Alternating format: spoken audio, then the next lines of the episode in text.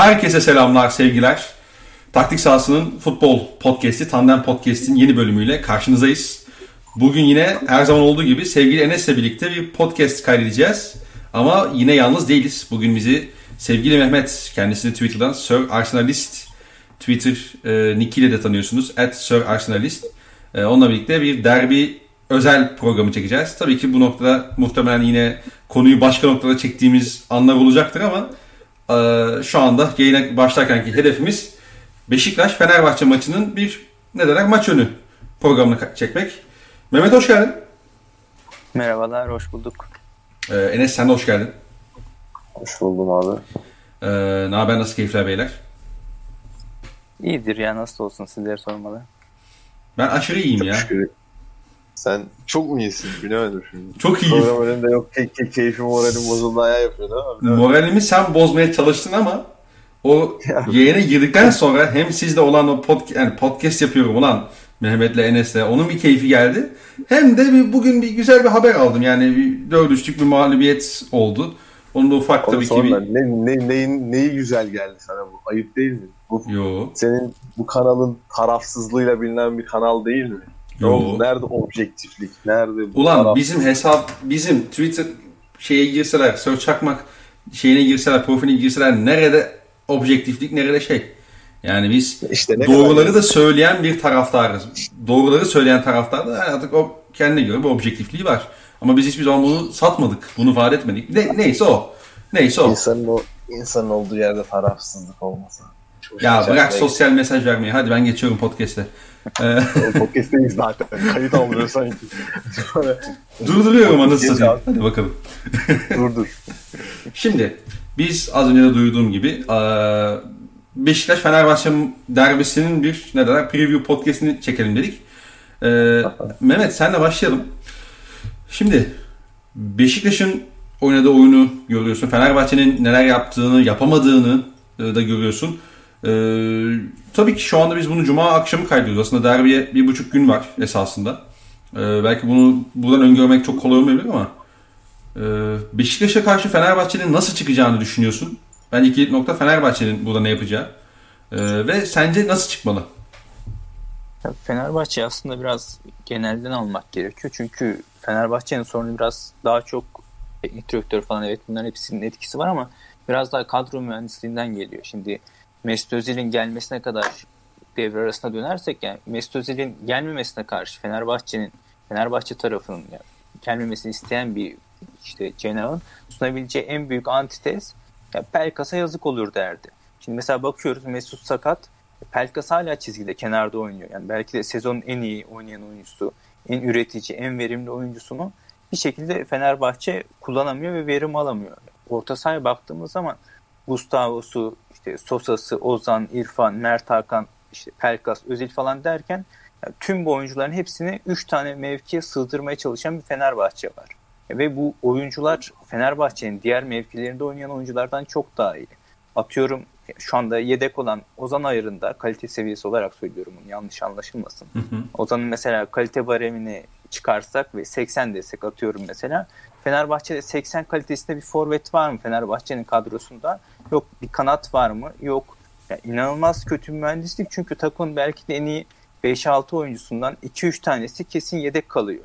Ve hepsini orta sahada toplanmış bir Fenerbahçe var ve teknik direktör etkisinde göz aldığımız zaman bu gerçekten de sıkıntılı oluyor. Yani Beşiktaş tarafından biraz da Beşiktaş'ın hücum özelliklerinden bakarsak mesela Fenerbahçe'nin ne oynadığı konusu ciddi bir sorun. İyi bir savunma takımı mı? Değil Fenerbahçe. Biraz daha maçları düşük skorlu biten bir takım demek daha doğru. Bu ayrım yapmak gerekiyor çünkü bence. Evet elbette sahada bunların hepsiyle bağlantılı ama sonuçta maç başına neredeyse yaklaşık olarak bir gol yiyen bir takımdan bahsediyoruz. Bu takım bir iyi bir hücum takımı mı? Kesinlikle değil bence.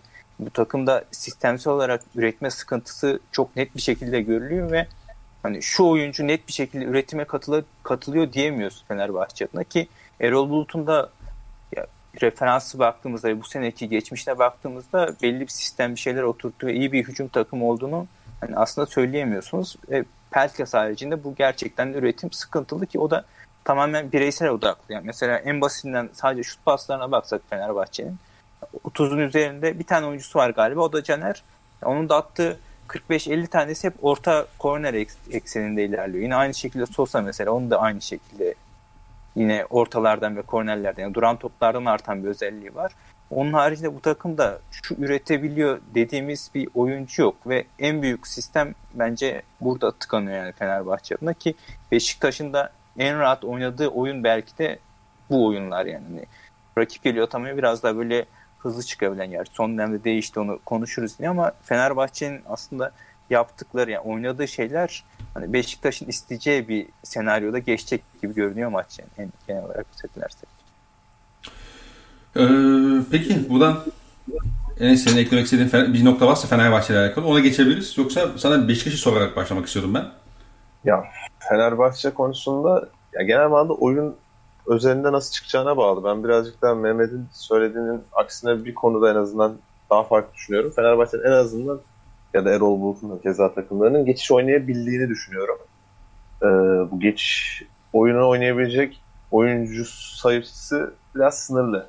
Ama o sayı Samuel'in eklenmesiyle hani Pelkas'ı kenarda atma şeyinden, eşinden kurtul kurtulmanın bir nasıl diyeyim bir ibaresi olarak mesela biz orada kenarda Valencia'yı görebiliriz gibi. Hı hı. Hani böyle bir geçiş oyunu planlaması yaparsa ki yaptığı maçlar oldu. Trabzonspor maçının bence ikinci yarısı buna bir örnektir. Trabzonspor'un ikinci yarıda daha geride karşıladılar. Bu örnektir. Ya da bu kazandıkları dönemde Alanya'ya karşı kazandıkları maç vesaire. Hani bunları planlayabildiklerinin göstergesidir. Bence hani oradan bir tehdit koyabilir Fenerbahçe. Ama benim zaten bu iki maç üzerinde Trabzon maçının 90 dakikasını zaten geçiş oynamadılar. Alanya maçına geçiş oynadığını söylediğimiz bir Fenerbahçe varken de orta sahasında Ozan vardı. Hı hı. Ya da hani bu şekilde bir futbol sergilemişti. O bahsettiğin Trabzon maçının ikinci yarısında da Mesut yoktu mesela ikinci yarıda. Ya zaten ama şey ikinci yarının tamamında değil 60 65'te falan çıkarttı yani. Evet evet ki zaten tamam, o, o, o çıkmamıştı. Di- diğeri ama ta 90 maç geçiş 90 Hı-hı. dakika geçiş odaklı ya. Ama onu mesela ya sezonun hani... ilk yarısında çok daha fazla görmedik mi Fenerbahçe'de? Neyi tam olarak anlamadım. Geçişi. Yani, ya işte onu gördük zaten. Yani sadece yani o maçlara asla sınanmaya gerek yok bence. Evet evet. Ya da hani şey maçı keza 4-4-2 oynadığı maçları var. Başakşehir maçında da mesela geçiş oynama niyetli çıkmıştı. Hı Maç kırmızı gördükten sonra topu alarak bile. Kırmızıyı dakika 74'te gördü İrfan, 71'de gördü Rafael. Ona rağmen %54 mesafeleri topla oynaması. Evet. Ya şunu, şunu söylemek istiyorum aslında velhasıl kelam. Fenerbahçe geçiş oynayabilecek bir teknik direktöre de kadroya da sahip. Ama buna dair bu planlamayı sağlayacak bir e, tolerans düzeyi yüksek bir taraftar ruhu yok. Hı hı. Ve geçişin oynanmasının temel 3-5 tane oyuncusu var. Bunlardan birisi Ozan. Çünkü elde yegane oyuncu o. Ya da hani şey de olsa olur bu arada. Mert Hakan da belli ölçüde kotarır ya da İrfan da keza kotarabilir ama hani Gustavo ile yan yana oynadıkları senaryo. Ama görülen şu ki Gustavo ile Sosa yan yana oynadığı senaryoda hiçbir takım geçiş oynayamaz. Geçişlerde çok sağlıklı olmaz. Zaten malum Trabzonspor maçında da Sosa bir dakika hani belli bir süre sonra da oyundan alınmıştı. Hani Hı-hı. bu geçişin artık göstergesi Fener'in geldiğini gösteren şekilde olmaya başladıktan sonra. Yani Fener açısından benim düşüncelerim bunlar. Ozan'ın getirip diğer orta saha oyuncularının getiremediği ne var sence? Fenerbahçe kadrosunda. Ozan oyunun iki yönünü de oynayabiliyor. Ozan'ın temposu çok yüksek, size'ı çok geniş, ikili mücadelelerde çok kalabiliyor. Ayrıca hani ya şimdi aslında sen geçişi neyle koyuyorsun? Ya çok iyi böyle pas kalitesiyle koyuyorsun ya da hakikaten böyle orta saha merkezinden bir kişi alıyor götürüyor. Ama bunların yanına aslında bu genel manada ben şimdi geçiş oynayacak olsam iki orta sahadan birinde böyle özellikler olması isterim. Ama geçiş oynamanın yanında da Luis Gustavo'nun ben tek pivot oynayamadığını ve tek pivot oynama kabiliyetini hani defans üçleyerek değil de defans önünden sırtı dönük alınarak almasıyla başladığını söylüyordum. Bundan kaynaklı olarak da Ozan burada o Gustavo'yu oraya gitse dahi tek pivot gibi bazı pozisyonlarda üçlünün önünde tek pivot gibi de top alabiliyor. Aslında hani Ozan'ı değerli kılan oydu. Ben Peki. şu sıra Ozan hiç dilendirilmemesini acayip bir şey görüyorum. Yani böyle manasız görüyorum. Formsuz falan değil bu çocuk. Buna bağlantılı olarak şey soracağım ama. Erol Bulut mesela sezonun ilk yarısını çok sık gördük. Ozan'ı o kadar kullanmadık ama. Nasıl? 10 numarada da oynatıyorsun ki. İşte sü- sürekli genelde o da kullandı bence. 10 numarada mı kullandı Evet, diyorsun? yani forvetin arkasında ve özellikle o baskıyı ilk başlatan oyuncu gibi kullandı aslında. Tamam da işte Ozan'ı orada kullandığı senaryoda sol tarafında mesela belli bir süre Perotti oynadı değil mi? Evet. Mesela üretim yükünü Fenerbahçe'de çekebilecek oyunculardan Hı hı. birisiydi. Hani oynadığı zaman çok oynadığını göremedik hani. Rahmetli oldu zaten. Ama mesela o senaryoda da şeyden üretemiyordun. Geriden üretemiyordun. Sesim geliyor değil mi? Bir kopmuş gibi oldum ama. Ee, peki buradan Beşiktaş'a geçebiliriz bence. Benim çok fazla yani ekleyeceğim bir şey yok aslında. Yani dediklerinize zaten katılıyorum. Ee, Fenerbahçe ile alakalı. Bir de Beşiktaş'ın ekstra şey var işte. O şunu da ekleyeyim. Hani Caner yokken bu takımın merkezden üretim yapması farz yani. E, tabii canım. Caner olmadığı senaryoda merkezden üretmek zorundasın. Onun da işte belli başlı problemleri var gibi gibi yani. Oyuncu profili de biraz aslında yetersiz. Şimdi Gustavo'nun yanına Sosa'yı koyduğunuz zaman bu takımın rakip ceza sahasındaki koşu mesafeleri, koşu işte yerleri çok ciddi bir şekilde düşüyor. Dolayısıyla üretim çok kısıtlı hale geliyor. Evet Sosa teknik falan ama yani Gustavo ile koyduğun zaman yan yana biraz da böyle geçen sene Fenerbahçe'nin Emre ile yaşadığı sorunların bir benzeri oluyor aslında. Çünkü rakip yarı sahadaki koşu mesafeleri düştüğü için otomatik olarak üretimde sıkıntı yaşıyor Fenerbahçe ki hani ön işte santrafordaki oyuncu karakterleri buna pek uygun değil zaten bu oyunu oynamaya. E, Kanat oyuncularına bakıyorsun yine aynı şekilde öyle. Net bir oyun yönlendiricisi yok Fenerbahçe'nin. Evet Pelkas çok teknik, yaratıcı ve ligin şu ana kadarki en iyi oyuncularından birisi belki geçmiş 30 haftanın ama hani o yönlendiriciliği net bir şekilde Pelkas'ta da yok bence. Yani Sosa burada hani belki de bu konudaki en yegane oyuncu ama onu da koyduğun zaman tam role oturtamıyorsun ve Fenerbahçe'nin aslında set oyunda Sosa ile beraber çok karışıyor yani net bir şekilde özellikle büyük maçlarda bu biraz daha sıkıntı olur bence yani. Peki ya aklıma e, sen konuşunca geldi. Şunu sorayım Fenerbahçe ile alakalı. Yani biz evet işin saha içini işte kadro mühendisini vesaire konuştuk ama Fenerbahçe'nin şu anda herhalde saha içinden ziyade bir şey problemi var. E, hocanın gidiş, hocanın şeyi ne olacak? Yani ve e, kaderi ne olacak? Gidecek mi, kalacak mı? Ve oyuncular da hoca için oynamak isteyecek mi? Bu da var bence.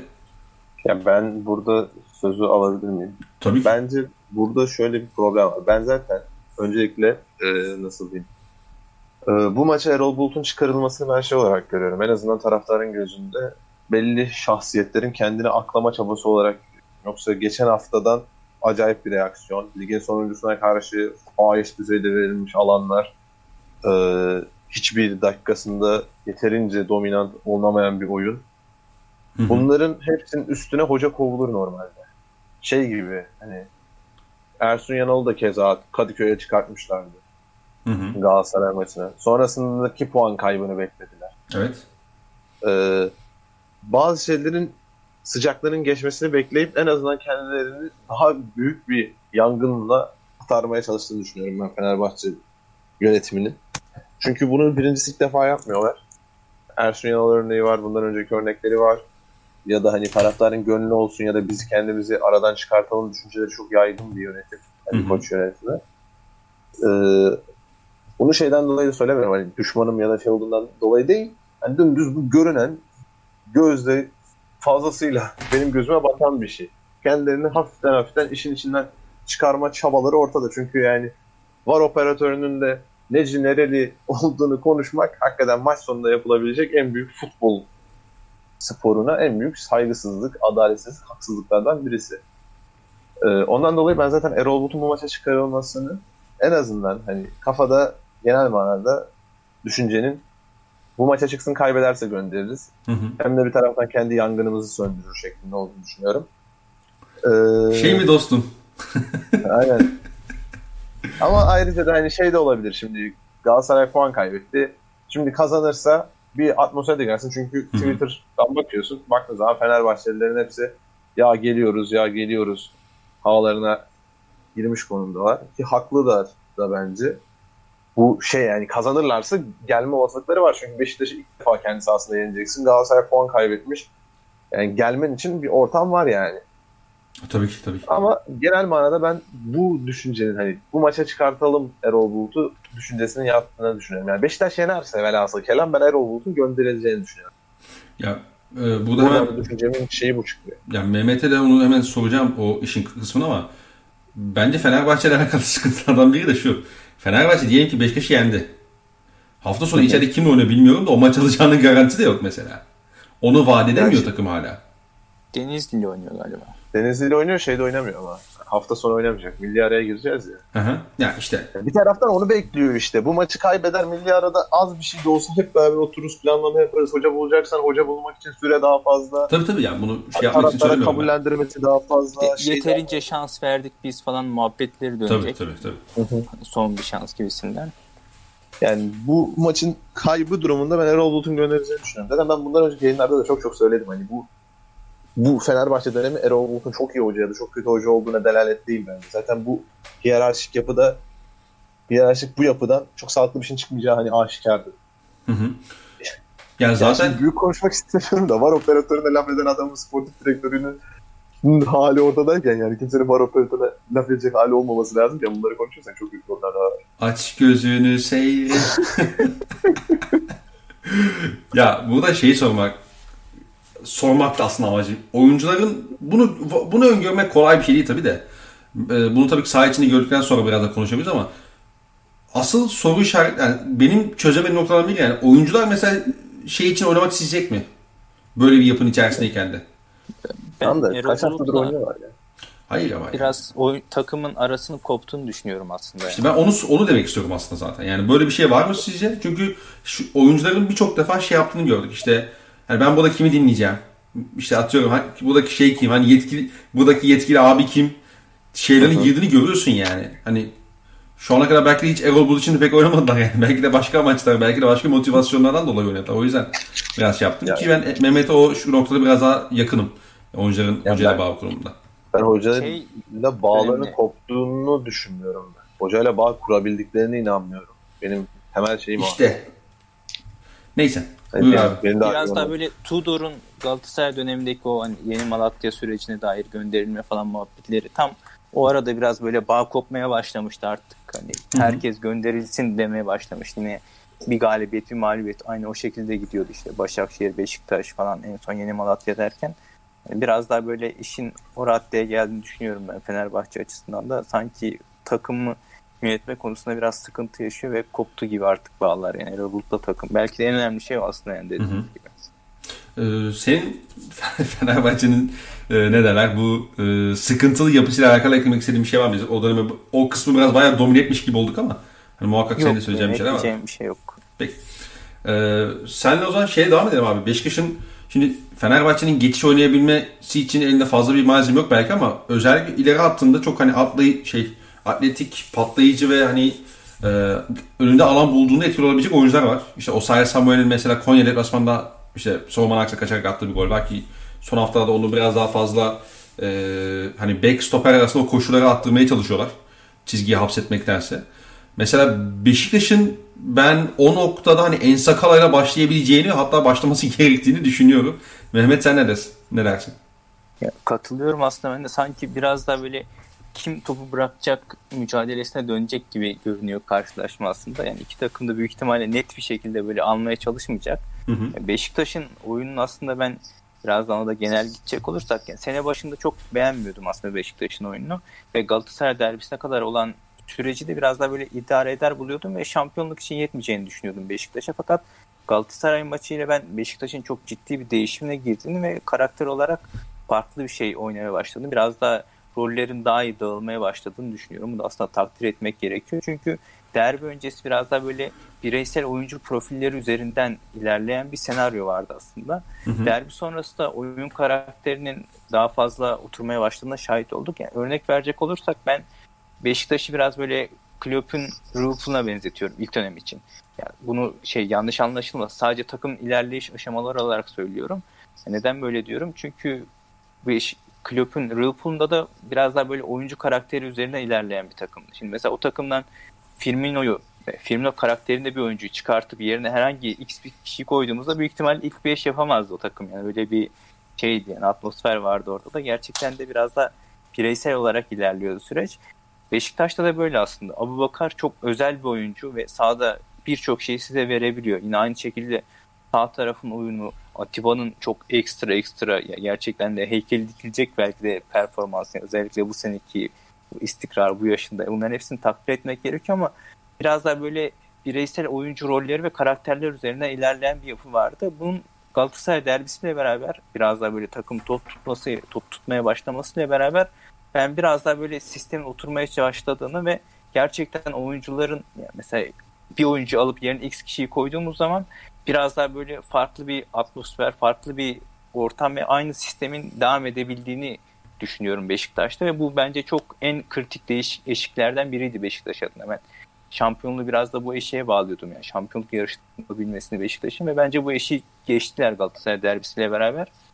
O yüzden ben sanki böyle Fenerbahçe karşısında da bunun çok etkili olacağını düşünüyorum yani. Gerçekten de oyuncu karakterleri özellikle Fenerbahçe'nin savunmasını düşündüğümüz zaman gerçekten de büyük fark yaratacak gibi duruyor Beşiktaş. Ee, Enes senin Mehmet'in söylediklerine eklemek istediğin bir şey var mı yoksa ben başka bir şey soracağım sana? Sen sor o zaman. Ondan sonra zaten devam ederiz. Aklındakini sor. Boş boşuna tutma yani. Yok ya kardeşim hafızamız fena değildir. O yüzden sıkıntı yok. Ee, kendimi de öldürtüyorsun durduk yere beni. Yani. Neyse. Kardeşim ben, durduk yere öldürtürüm Ne olur öyle ya. ya oğlum bak. Beni methetme kardeşim. Neyse. Ee, sormak istediğim soru da şuydu. Orta saha yapısıyla alakalı aslında bir soru sormak istiyorum ben sana. Ee, Beşiktaş'ın son haftalardaki orta saha yapısını devam edeceğini düşünüyor musun? Bu bir. İkincisi hayır bir dakika dur. Çünkü hocanın bu da zaman zaman bazı maçlarda özellikle hani oraya işte Necip, Doğukan atma isteği olabiliyor. Ee, ve ya, tamam devam et sen sorunu tamam. Ah, Hatay deplasmanı. Ee, tamam. Ondan sonracığımı bulurum, bulurum. Şu an araştıracağım, gireceğim maç kolye bulacağım. Devam edelim şu soruyu hadi ya. Ama bak ya. Bu yapı devam eder mi ve bu yapı devam ederse yani Beşiktaş ideal 11 ile son haftada gördüğümüz 11 ile çıkarsa hani sol bek değişebilir tabii de bu ne anlamı gelir? Beşiktaş topa yine hükmetmek isteyeceği e, çıkarımını yapabilir miyiz oradan? Yoksa bir Mensa hamlesi gelebilir mi mesela? Atıyorum. Sezonun ee, ilk yarısındaki maçta bayağı iş yapmıştı biliyorsun. Evet o maç ki Beşiktaş'ta bu maç ki Beşiktaş'ın oyun kurgularının aynı olacağını düşünmüyorum ama önceki soruların sıradan gelecek olursak orta saha yapısı konusunda Beşiktaş'ın 10 numarasında sesim geliyor değil mi şu an? Geliyor geliyor, geliyor. Gülerek geliyor. Tamam. Beşiktaş'ın 10 numara pozisyonu da hani şey yok ya şu an. Herhangi birisi oynamıyor. Random birilerini oynatıyoruz ya ee, her hafta.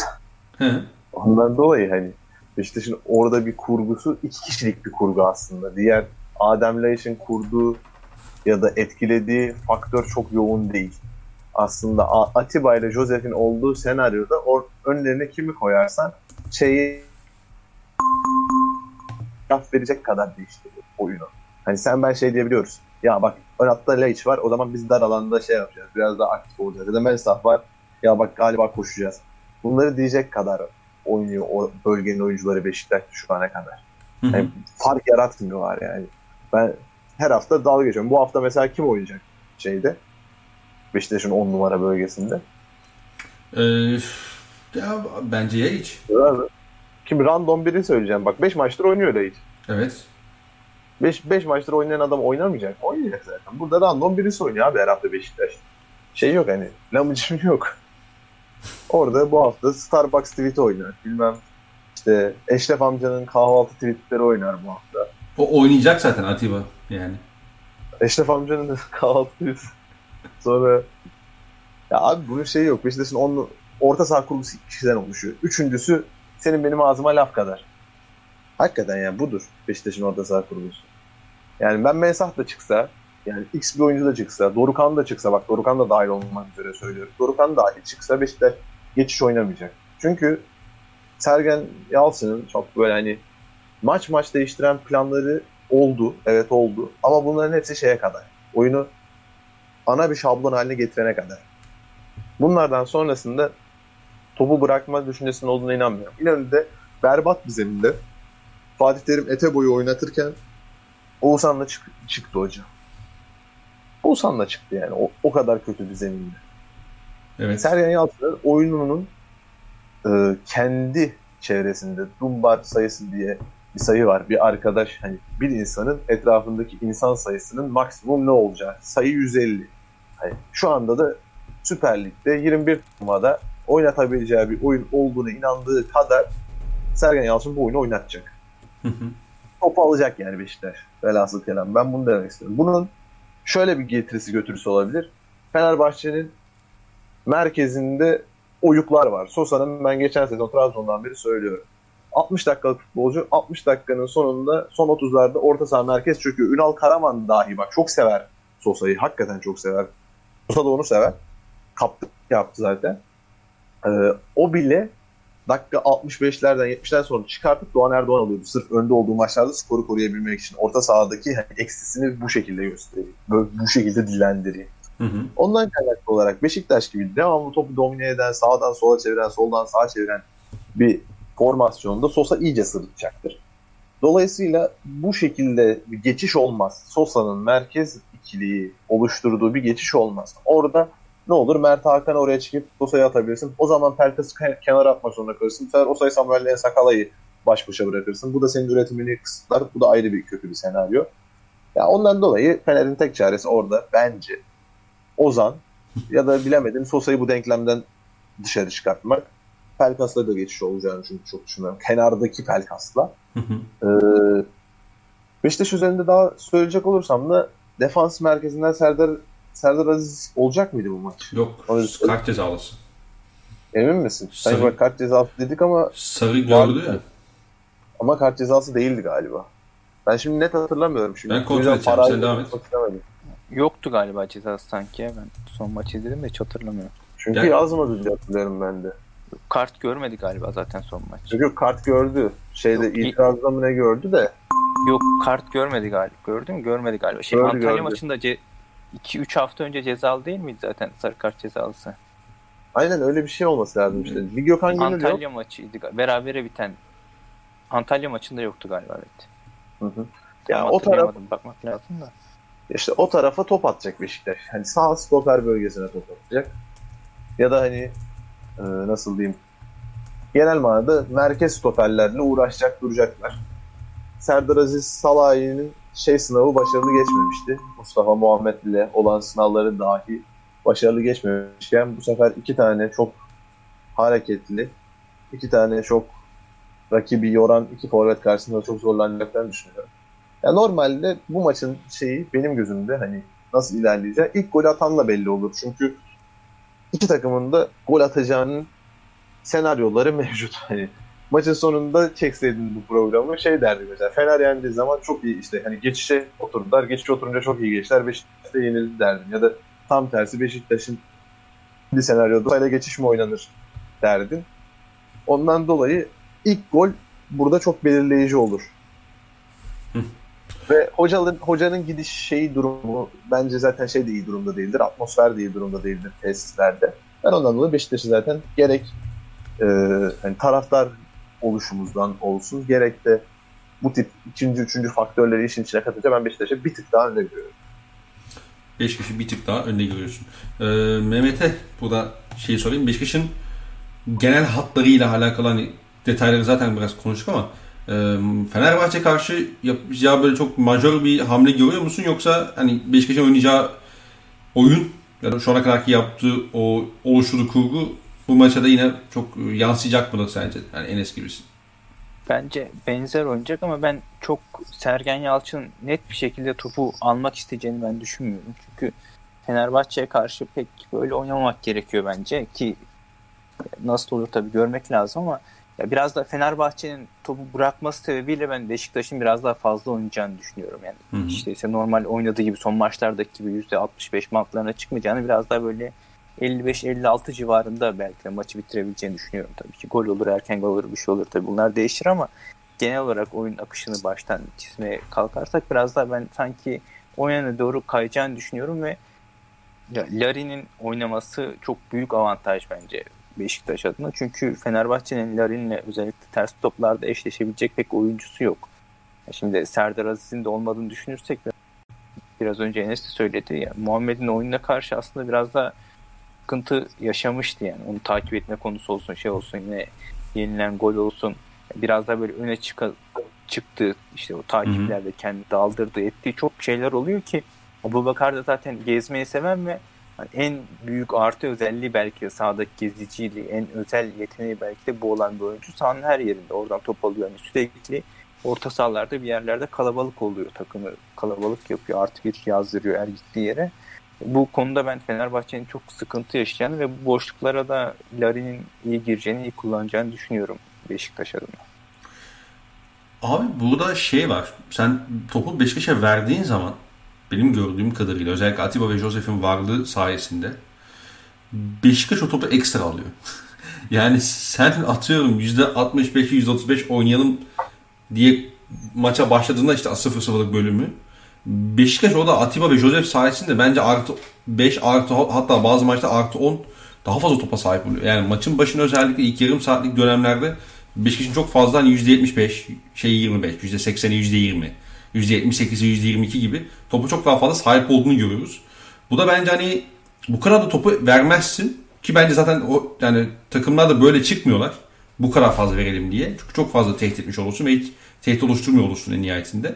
Ee, buradaki kritik iş, isimler de tabii ki Atiba ve Joseph. Enes bir görüşe katılıyor musun? Ya bence Atiba Joseph zaten hani Beşiktaş'ın en kritik adamı hala Atiba. Ben bunu şeyde söylüyorum ya.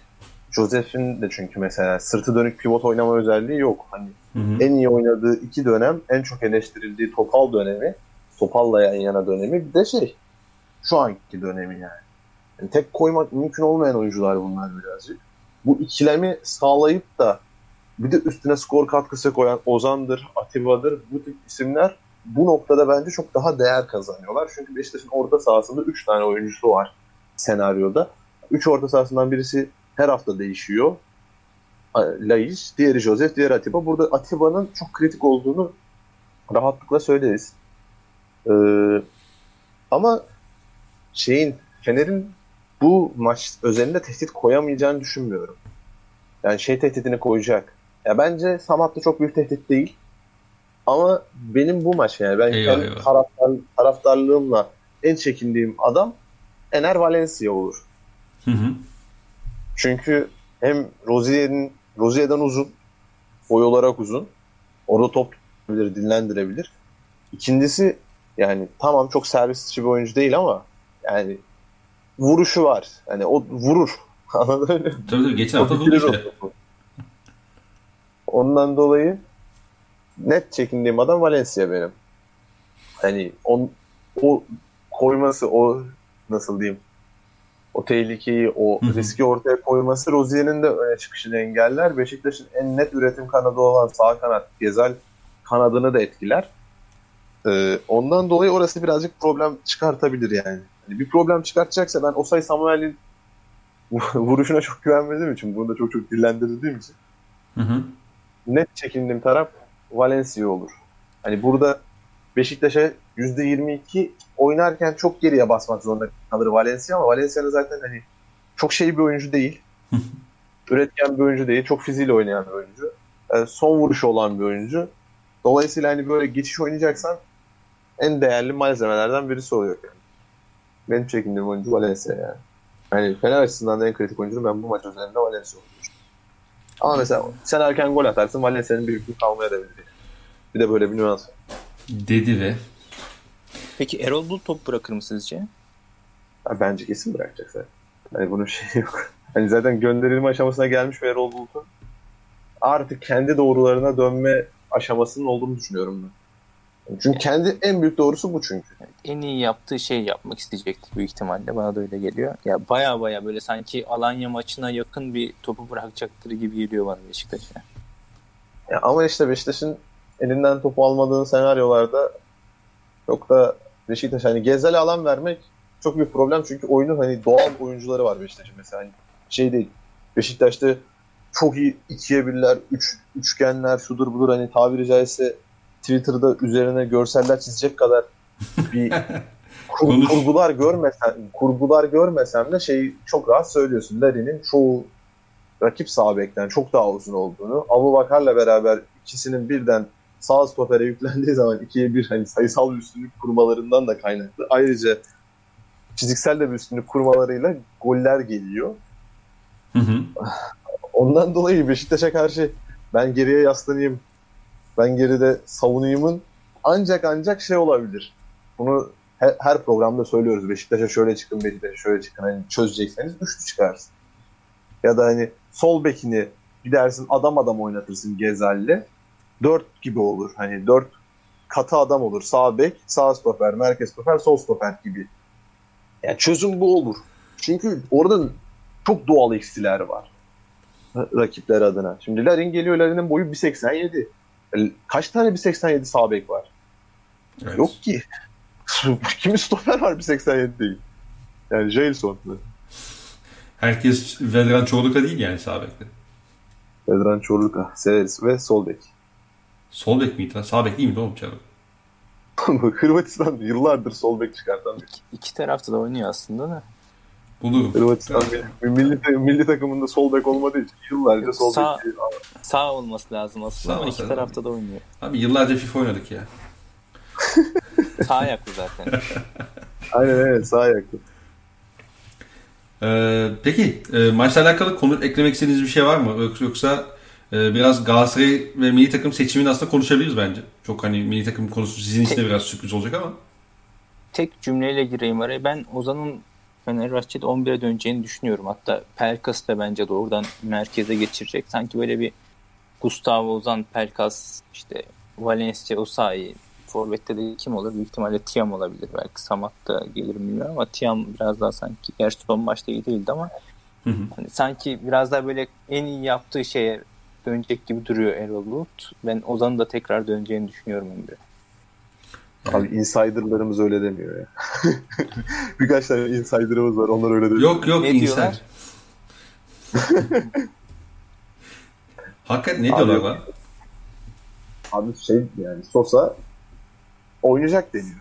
Yani insiderlarımız bu yönde. Sosa'yı da bir iki kenara almış gibi şeyleri oldu ama Sosa oynayacak diyorlar. Ama Ozan kesinlikle dillendirilmiyor. Bir de ben şeyden dolayı Ozan dillendirilmediğine emin gibiyim. Caner'i zaten kadro dışı bırakma kararını Erol Bulut'un ya da herhangi bir Fenerbahçe içerisinde böyle radikal bir kararı Fenerbahçe içerisinde Erol Bulut'un aldığına ben inanmıyorum katiyen. Dolayısıyla e, Caner kararının Ozan kararıyla ben beraber ilerleyeceğini düşünüyorum. Ben de. Ondan kaynaklı ben Ozan'ı hiç beklemiyorum yani. Bir de hiç de dillendirilmiyor bu arada. Hani genel medyada da kimse dillendirmiyor. Yani Ozan'ın eksikliği, Ozan yok falan kimse demiyor. Böyle o, oyuna baktığım zaman Ozan gelir gibi geliyor bir şekilde oraya. Gustavo Ozan Pelkas olur gibi geliyor bana. Olmalı. Ben şey demiyorum hani. Düşüncenle çatışmıyorum da ben hiç beklemiyorum. Tabii ya işte sağ dışı da etkili tabii de, Hı hı. de artık son kozları yani Yani belki bilmiyorum ne yapar belli olmaz ama Yani kadro dışı kararını yönetim verdiyse ben orada Erol Bulut'un hani son şansı dahi olsa hani Ozan'ı oynatma işine girebileceğini düşünmüyorum. Sonuç olarak o kararı veren bir yönetim en nihayetinde. Ee, o yüzden ben de beklemiyorum ama kesinlikle olmalı. Katılıyorum yani. Ki sadece bu maç değil Fenerbahçe'nin kadroya belki de ilk yazılması gereken 2-3 isminden biri yani Ozan. Ee, peki Ozan'ı yazmayacağın takım var mı Türkiye'de? İlk 11'ine. Belki bir Beşiktaş'ta yazmazsın ama onda da yani seneye zor, zaruri yazacaksın. Atiba gidecek mesela. Ki bu arada hani Ozan'ın olduğu takımda Ozan'ı elbet yazarsın. Şulayç yerine 10 numaraya atarsın yani. Atarsın her tarafta oynar Ozan. öyle. Ki Bursa'daki çıkışı da şeydi zaten 6 numaraydı aslında hatırlıyorsunuz. 6 oynadı, sağ bek oynadı, altyapılardan 10 geliyor. 8'i Stoper bilirsin. Stoper oynadı. Şeyde çıkıyordu ya, FM'de çıkıyordu. Bakıyordun Levin Öztürk'ü ile birebir aynı pozisyon haritası vardı. Her tarafta oynuyordu. Benim FIFA oynamama gülen Enes Güntekin FM referansı vererek seviyesini belli etti. FM referansları Levin Öztürk'den verdi. Yani şeyden, ba- bayağı üst perdeden verdi. Peki e, ya Galatasaray ile alakalı çok kısa bir şey yapmak istiyorum açıkçası. Çünkü onları da sonuçta ilgilendiren bir maç. Hani Fenerbahçe'nin burada alacağı bir puan ya da puanlar Galatasaray'ın aslında zirveyle alakalı e, şansın devam etmesine yol açacak ama bugün ben parça parça izleyebildim maçı. Ama hiç e, şey bir hava göremedim açık konuşmak gerekirse. Burada Mehmet'le başlayalım. E, hiç sağlıklı bir hava yoktu maç izlerken. Ben öyle bir şey ama çok toksik bir ortam vardı gibi geldi bana. Sen ne diyorsun? Katılıyor musun buna?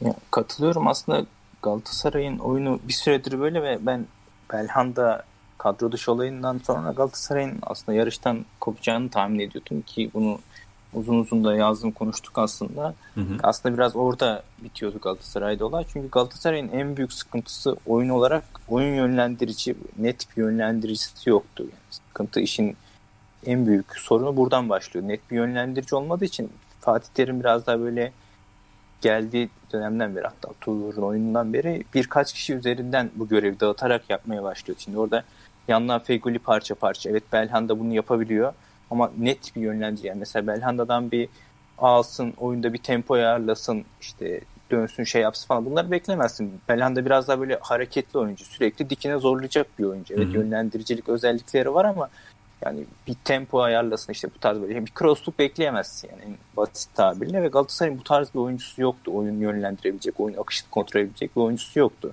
Ve birden fazla oyuncu yapıyordu bunu. Feguli parça parça işte yarım yarım Belhanda ve bir şekilde bu Galatasaray'da idare ediyordu ve bu yönlendirme sorunu olmuyordu.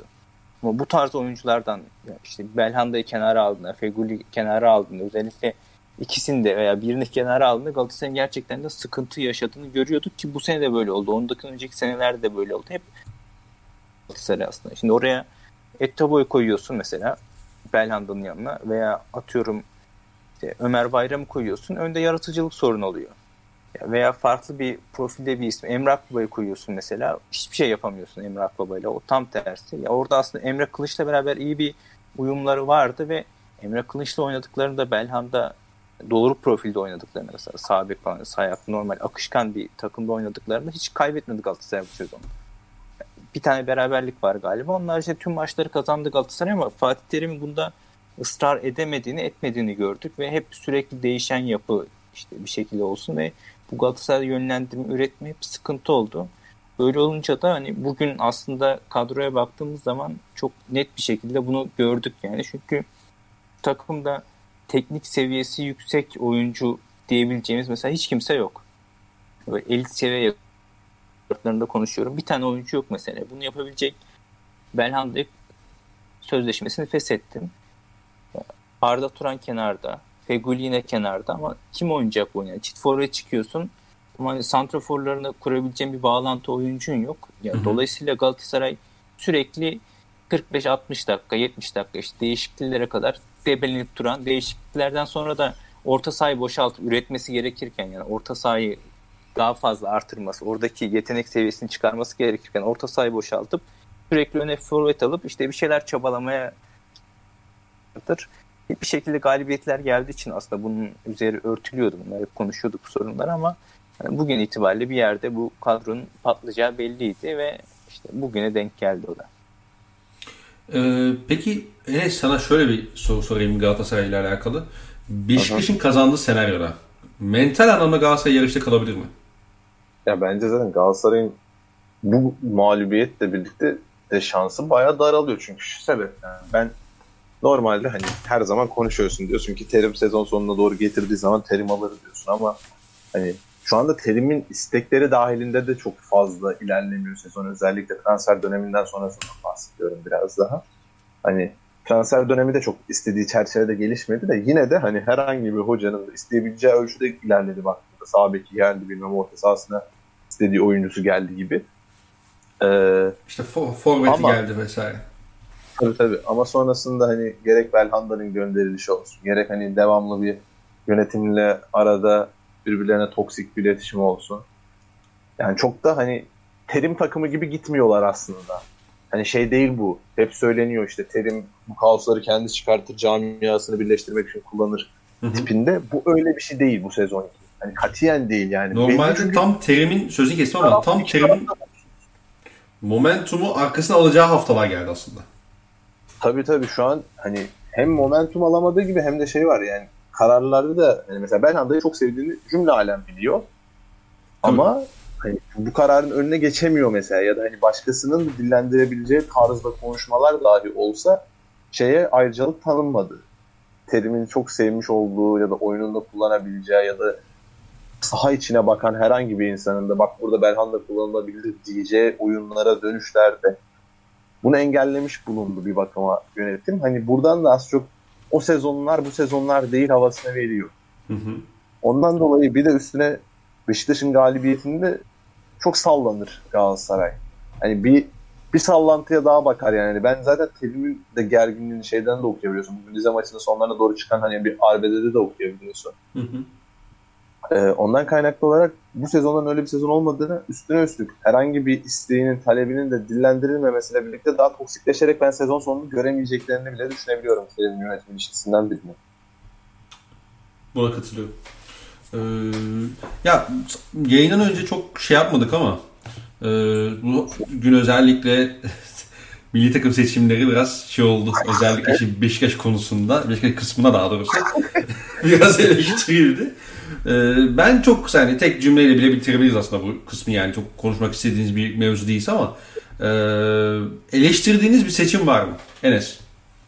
Abi direkt bana atınca. Ya ben Ya, bir tane ya. şimdi bak şöyle yoldaydım öncelikle. Yolda olduğum için Peki Sör Çakmak ne Ne? yaptı ya Tandem Podcast'te? ya. ne yaptı? ne yaptı? Ben de öyle soruyorum. Yanında Nihat böyle diyor ya ne yaptı?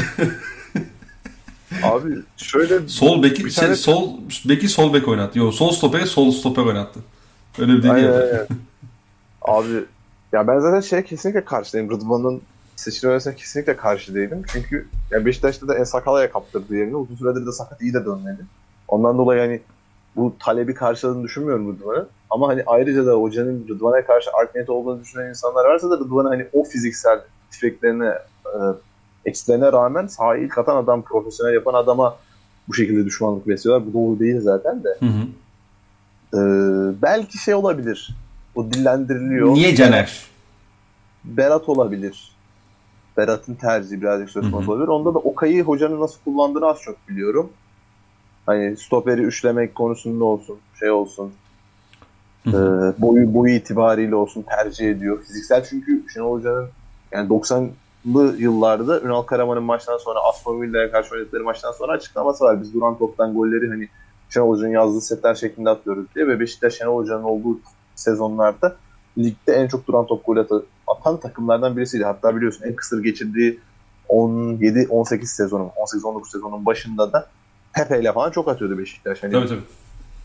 yani bu duran top özelliği var. Ondan dolayı hocanın boy takıntısı olduğunu az çok biliyoruz. Ee, belki şey olabilirdi ya. Sol bekte ekstra. Hani Caner'i sonuç itibariyle tercih etmemesini bekleyebilirsin ama Hı hı. yani Rıdvan'ı da koymazsın yani oraya.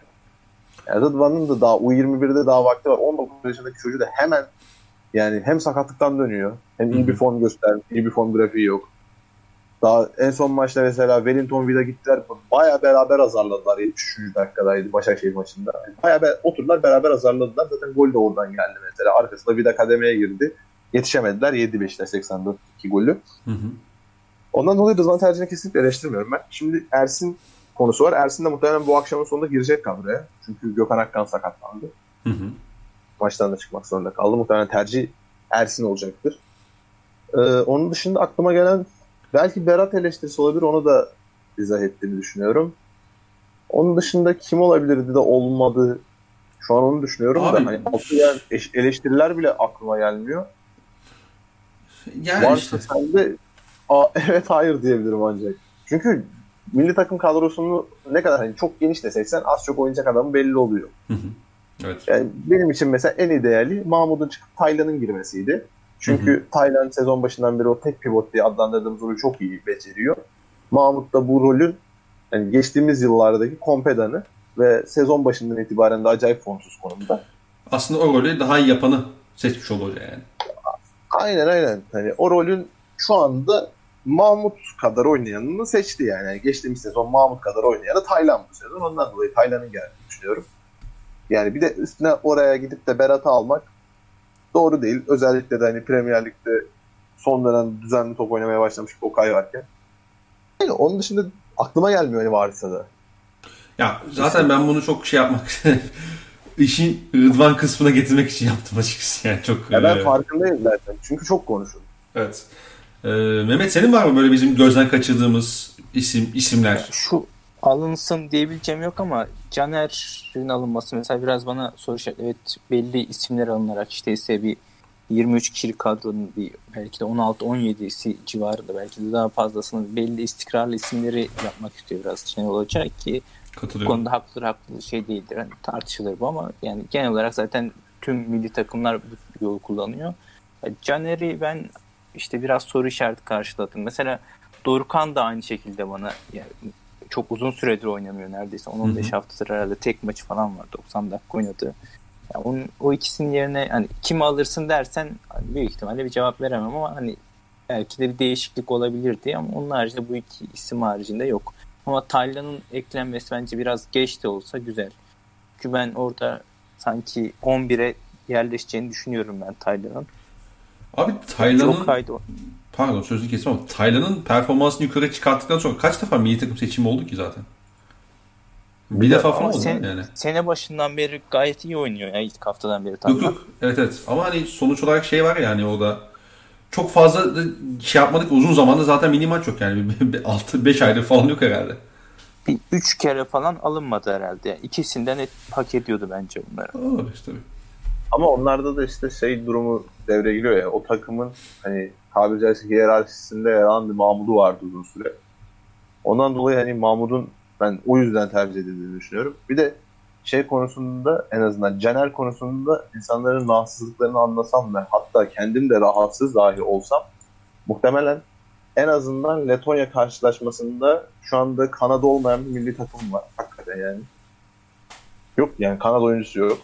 Ondan kaynaklı olarak üretimi merkeze de yayabilecek kabiliyetli oyuncuları da yok. Hakan da mesela keza sezon başında çok iyi bir form grafiği de sergilemiş olsa Hakan da mesela son dönemde Milan'da dahi e, o Cengiz yükü... sakat mı bu arada? Evet. Sakat. Ondan kaynaklı olarak hani hem kanadı yok hem merkezde üretim kabiliyeti zayıf bir milli takım olacağından dolayı Letonya Aslında Halil'i falan koyabilir sanki 11 oraya ya. Ama işte e, nasıl diyeyim oyun dara indiği zaman tabiri caizse %65'lerle %66'larla top oynadığım zaman Halil'e kesinlikle güvenirim diyeceğini zannetmiyorum. Bence kimse demez bunu. Çünkü hani milli maç diyelim ki Halil o gün gününde değil. Yani bunun alternatifini en azından milli takım hocasının düşünmek zorunda olduğunu inanıyorum ben. Zaten bek olarak da yedeği yok yani. Kim alınsın desen hani yani. Rıdvan işte. Aynen. yani mesela Rıdvan diyoruz mesela da Rıdvan'ın da şeyi var. Problemi var. Yani Rıdvan da mesela çok isabetli orta seviyesi yüksek bir arkadaş değil. Biz Beşiktaş'tan takip ettiğimiz için. Hani böyle çok yoğun hücum kabiliyetleri olan oyuncu değil yani Rıdvan'da. Rıdvan'ın bu zamana kadar en değerli, en farklı kılan şey e, geriden pres geldiği zaman baskıyla topu çıkarabilmesiydi bu zamana kadar. Hı hı. Ayağı temiz aslında da ya. Orta kalitesini geliştirebileceğine inanıyorum ben. Benim Efendim? Daha, daha fiziği çok zayıf. Yani e, fiziği tabii tabii. Şeyde patlamadı. Hani Ekuban'la koştu diye pat Ekuban'la koştu diye patlamadı da yani Ekuban'la o maç uğraşamayacağı da belliydi mesela. Trabzon maçında. Yani bu, bu tip fiziksel eksileri koymaması lazım. Yani o, orada onu hisseden hoca olursa oraya direkt bir tane forvet atar. Oraya da olarak da biraz el... zayıf ya. Tam kalçadan çıkaramıyor topları. Ortada falan tabii, hani tabii. çok lazım olur bunlar. Orada da bayağı eksikliği var. E daha 19 yaşında zaten. Ondan tabii dolayı normal zaten. Ya. Kim var 19 yaşında adam akıllı böyle hani domine edebilen? Bir iki tane örnek var tabii. Trent bunun en net örneği ama mesela Trent'in dahi form grafiğinde devamlı sağ beke deplesi olup onu rahat rahat göndermesi, Salanç'a kat etmesi gibi farklı farklı senaryolar var. Türkiye'de 18-19 yaşında forma alıp ülkeyi domine eden ben hatırlamıyorum. Trent dediğimiz adam yani Klopp gibi böyle fiziksel olarak dünyanın en takıntılı çalışıyor yani. Antrenman aynen, aynen. seviyesi falan çok farklı geldi. Ama ayrıca yani Türkiye'de de galiba 18-19 yaşında başlayıp domine eden belki Gökhan Gönül belki olabilir. Ondan da Gökhan 18-19 değildi galiba ya. Oftaş'ta falan Gökhan Süper Lig maçları var ya. Biraz geç, geç geldi galiba Gökhan. Şey, Anadolu'da bayağı oynadı çünkü. Tabii tabii. 21-22 falan diye kalmış benim aklımda ama. Biraz daha geç olabilir hatta bence. Şöyle. Yani Gençler Birliği Asaş'ta 2004 2007'de Fenerbahçe'de oynamaya başladı diye biliyorum ben. 2007-2008 sezonu. Ki hatta işte evet. şey var işte Önder Turacı mı sakatlanıyor ne oluyor? Ondan sonra alıyor bir daha vermiyor formayı. E şu anda Gökhan kaç yaşında? 35 mi? 36. Yani işte. 14 se- 14 sene yere düştüğü Evet, zaman da 22 yaşında oluyor. Çok çok iyi bek çok çok iyi bekler yetiştiremedi. Hı. Hani bu- bundan öncekine gidecek olsan hani domine etmiş falan hani 10 yıl önceki Türkiye kadrosuna bakarsan Ümit Özatlar'a falan ineceksin yani. Onlar da böyle erken yaşlarda kimse kimseyi domine edecek durumda değildi yani. Öyle. Ee, beyler bence güzelce bir saate yaklaşık yani 50-55 dakika civarındayız şu anda. Güzel bir şekilde yayını yaptığımızı ve burada sonlandırabileceğimizi düşünüyorum. Varsa sizin yayınla alakalı son bir cümleniz varsa alayım onları. Yoksa kapatalım. Benim yok. Büyük keyifti cidden eğlenceliydi. Çağırdığınız için teşekkür ederim. Ekleyeceğim başka bir şey yok. Şimdi. Enes'in de yok galiba. Ee, abi asıl biz teşekkür ya, ederiz. benim de yok. Zaten soru da almamışsın. Almadın. Soru yok mu arkadaşlar? Maçtan diye sonra inşallah maçtan, maçtan sonra Aynen aynen. Maçtan sonra inşallah biraz, biraz daha keyifli bir şekilde alırız diyeyim. Ne diyeyim artık. Tabii bir olası Keyifsiz Fenerbahçe alırız keyifli olursun tabii. Keyifli olmamız daha iyi olur. Neyse Mehmet gerçekten Tabii biz teşekkür ederiz abi. Ben biliyorsun çok büyük Fenerbahçeli oldum. Dur bir dakika dur podcast'i kapatıyoruz artık dur.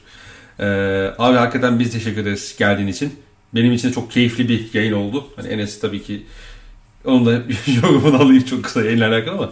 Ee, bir sonraki yayında görüşmek üzere o zaman. Herkese mutlu günler diliyoruz. Hoşçakalın.